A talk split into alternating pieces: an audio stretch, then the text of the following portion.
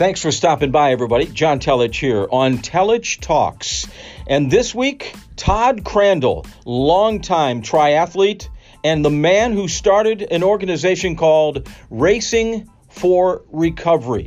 He has an incredible story of salvation as a youngster suffering through the suicides of not one, not two, but three members of his family, most notably his mother. It sent him off onto the wrong road. And then for many years, abusing alcohol and drugs. But somehow, some way, he was able to turn his life around. And now with Racing for Recovery, he races in triathlons all over the world, and in the meantime, helps people save their own lives, get them off of drugs and alcohol, keep them on the straight and narrow. I had a chance to do a TV piece with Todd quite a few years ago. He's from the Toledo area, and when we spoke at that time, he was well on his way to doing a whole bunch of triathlons. But as I mentioned, more than 80 of them, close to 100 in fact, and he continues to this day to do what he can to help save lives. So we had a nice chat the other day, and I thought I'd play it for you right now on this edition of Telich Talks. This is Todd Crandall.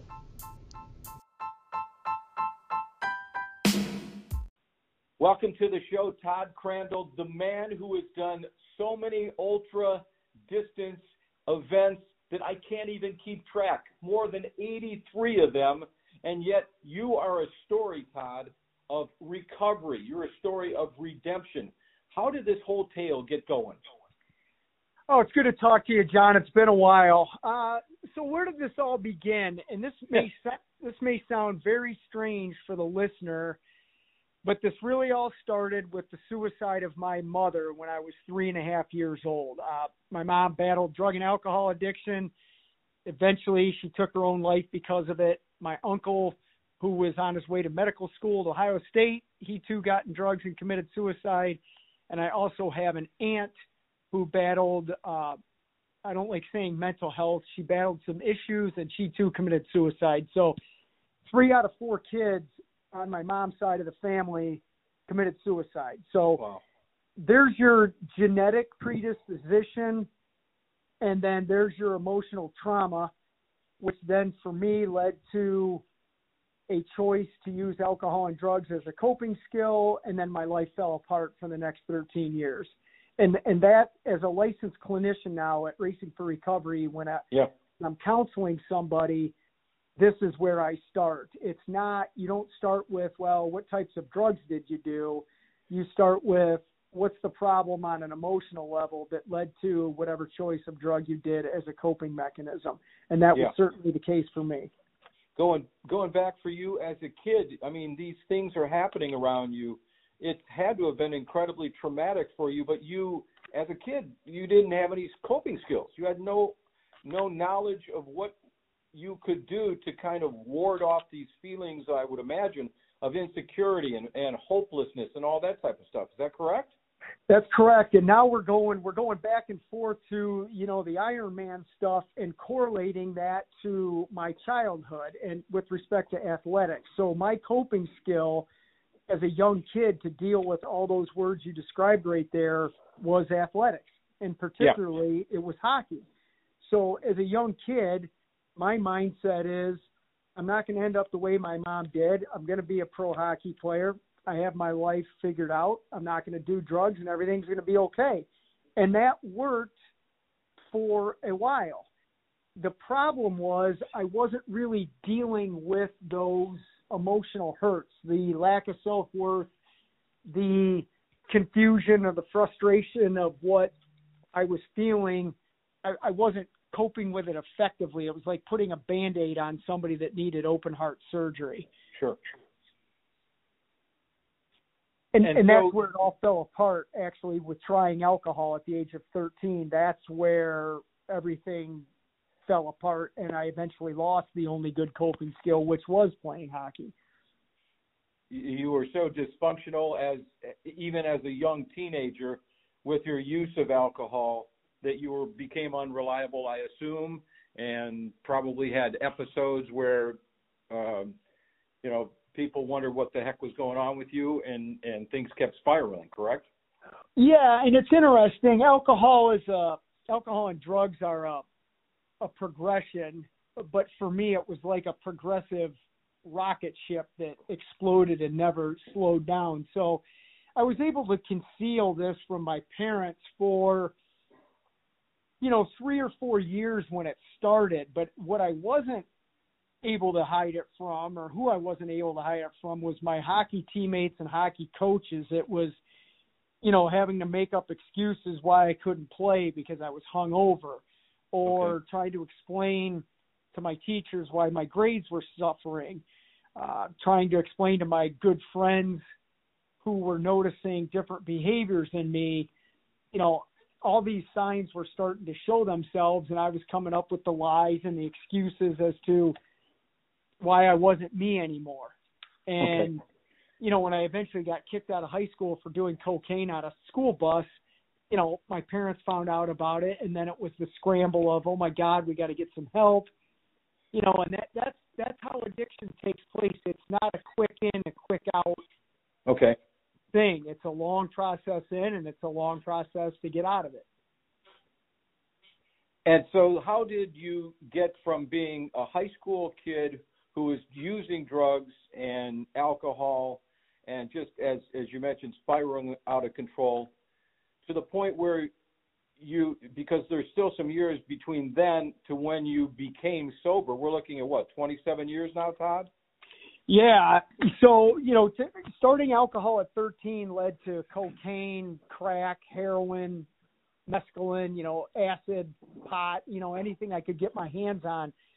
And after being expelled from high school hockey, I ruined a potential scholarship to play at Ohio State University. I was flunking out of college. When I enrolled in college, any job that I had, I was fired, getting arrests. And then I physically assaulted my parents, which led me living in my car down in Florida by myself, and this is what drugs and alcohol bring. And when I'm doing speaking engagements to high schools, I go into talking about low self-esteem and coping with drugs and alcohol, and just consequence after consequence of these choices I was making.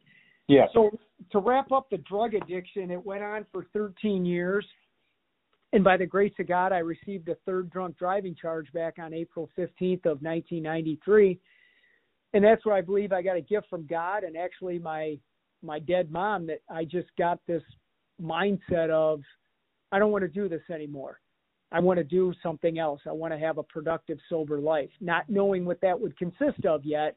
Yeah. And I knew I had to stop drinking to get there. Okay. And so you would even though these things were going on, you were out of control, you were still kind of in a rudimentary fashion. You were still getting on with your life. You had relationships and things of that nature, correct? That's correct. I was, starting to rebuild my life in other facets, like going back and getting an education and picking up my hockey career again. Everything that I had lost during my addiction, I immediately focused on regaining in my early recovery. And I started to see that this lifestyle was working. And this is where actually determination and exercise and all those things that were important to me as a kid really started to come back in my life. And it was, I used to watch the Ironman Hawaii back when I was doing drugs, and I thought, man, I want to do that someday. So after about 6 years of being sober, I signed up for my first Ironman, which changed my life in so many ways. I had no idea what was going to be happening for me in that regard.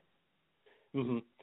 How did it change your life? I mean, how did it manifest itself in positive realms for you to ward off the temptations to dive back into what you were doing before? Well, with 6 years of sobriety behind my belt in 1999, I had a bachelor's degree in business. I was married, had a couple kids, bought my own house. I had done everything that society had wanted me to do, okay, but I hadn't found my life's purpose yet. So by doing my next physical thing with these Ironmans, I started seeing that not only was I improving myself physically, but emotionally, spiritually, and even intellectually, I was getting better at those aspects of my life as well. So that led to, in 2001, our local newspaper, the Toledo Blade, ran a story about my life at that point. You know, it said, you know, former drug addict becomes sober Ironman triathlete. And the Gotcha. Response from that newspaper article was so overwhelming that I thought, I want to do something to help other people. And that's when I started Racing for Recovery. And how did you start this? I mean, obviously a thought came into your mind that you can do so much for other people with this giving you your purpose. But how did that kind of just manifest itself? Well, John, when the newspaper article came out, literally my phone was ringing off the hook for weeks on end. And it was, you know, guys I had done drugs with were calling me, or my former hockey coach, or parents, you know, that I had known when I was a kid. And everybody was calling, and they all said the same thing. They couldn't believe I was alive, and they couldn't believe what I was doing in my recovery. So, again, trying to put the emphasis on finding life's purpose and really developing what God's plan was for me, I thought, you know, I want to prevent kids who are going through emotional disturbances like I was. I want to start something to give them some help and prevent them from having a horrific life that I had for 13 years. Right. And then I also wanted to show people who were currently battling addictions a way out. And that way out was living a balanced, holistic lifestyle. And that's what Racing for Recovery is all about.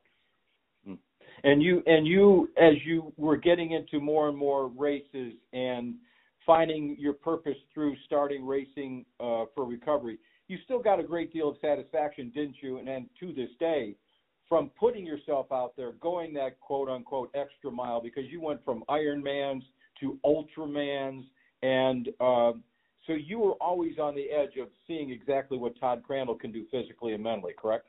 Oh, absolutely. I'm an extremist. You know, I now have a master's degree.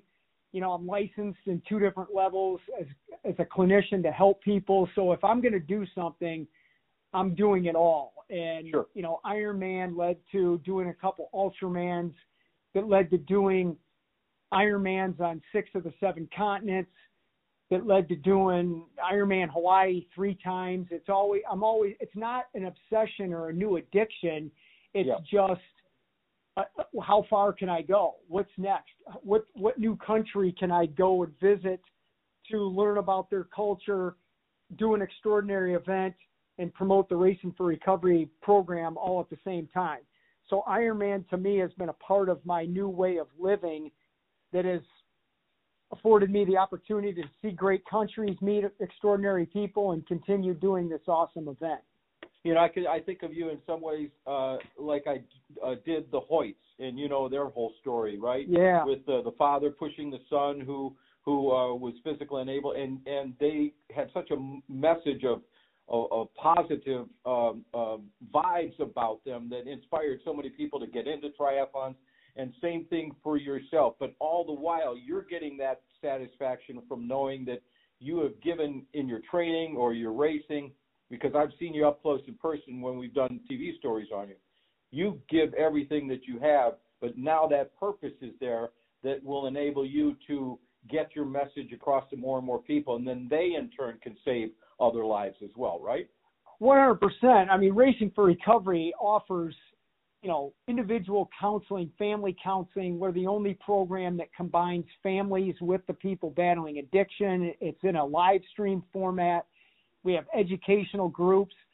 So we've taken my story, if you will, and turned it into a program of services where I'm fortunate enough now that I can take clients of ours to these Ironmans and let them be inspired to either do an Ironman themselves or just to improve other facets of their life. So the term Ironman is applicable really to anything a person who's battling addiction wants to achieve in their life. That's very cool. Now you mentioned the live stream. How does that work? How did you come up with the idea to do it this way along with the other ways that you do it? Well, you know, for so many years, I mean, 19 to be specific, you know, I get contacted by people from all over the world, and they'll say, oh, I've learned about Racing for Recovery, or I've read one of your three books. I love what you're doing. How can I bring this to, you know, Hoboken, New Jersey, if you will? And I can't be in all these places at the same time, but I thought, well, why don't we develop something that showcases the awesomeness of our support group meetings? So we thought, well, let's live stream it so people can tune in on Monday and Thursday nights at 7 o'clock Eastern on our Facebook or YouTube pages and watch the support group meeting live as it's happening and have an interactive chat simultaneously. So it gives that person a taste of what Racing for Recovery has done for thousands of people. It can help them in the privacy of their own home. And it kind of, in some ways, it can be a safety, not a safety in terms of worrying about getting hurt, but just allow them to kind of dip their toes into the water in a realm that's a little bit more comfortable for them in this day and age, you know, with media.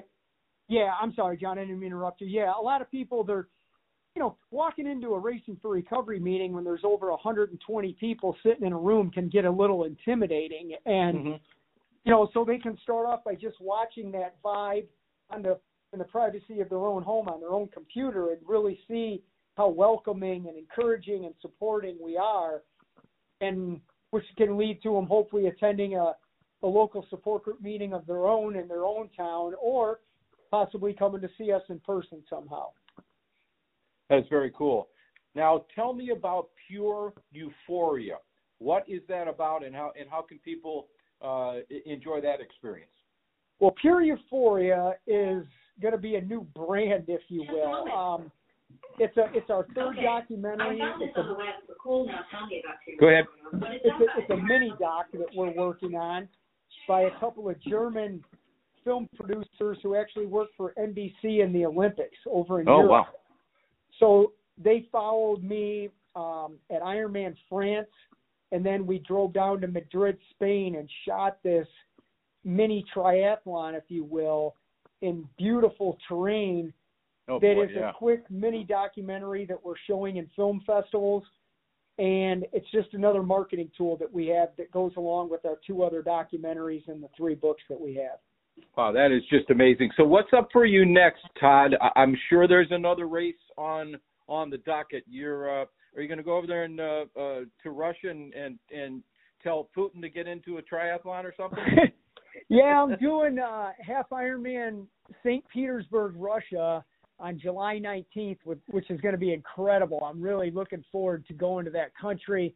In a couple of weeks, I'm doing Ironman San Juan, going down there and taking a couple of guys from Racing for Recovery. So I think I'm going to do 8 or 9 half Ironmans this year. I don't think I'm going to do any fulls, just a bunch of halves. And that still continues to be your mode to reach out to people and to get your message that you are somebody, and no matter what you're going through, by extending yourself initially through this whole realm of triathlons and doing the best that you can for yourself physically, you can transform yourself in more ways than just the physical realm, correct? Absolutely. Like we've said previously, I totally love doing these Ironmans still. And folks like yourself that are in the media, they love that part of my story, which gives me an opportunity then to not only continue doing the event, but taking people from Racing for Recovery to the event. And I'm thankful for folks in the media that cover it, so hopefully someone else can learn about everything that Racing for Recovery does. So it's a win-win-win for everybody. Yeah, I think it's great what you do, and it's great to touch base again with you after so many years, because I can't recall the year that we chatted. It's been at least 10 years that I went out. I agree, John. That was a long time ago. A lot has changed. I'm just thankful you covered me again. You got it, my friend. Well, listen, all the best to you. And is there any website that you can tell people about to let them know more about Racing for Recovery or what's coming up for you, that type of stuff? Absolutely. We have podcasts that are available on our YouTube channel under Racing for Recovery. Those are all showing success stories of our program. And then, of course, racingforrecovery.org for getting a copy of our new book, Choices and Consequences, or contacting us for help for yourself or help for a loved one, we're here to help. Fantastic. All the best to you. Continued success, Todd. Thanks, John. Take it easy, buddy.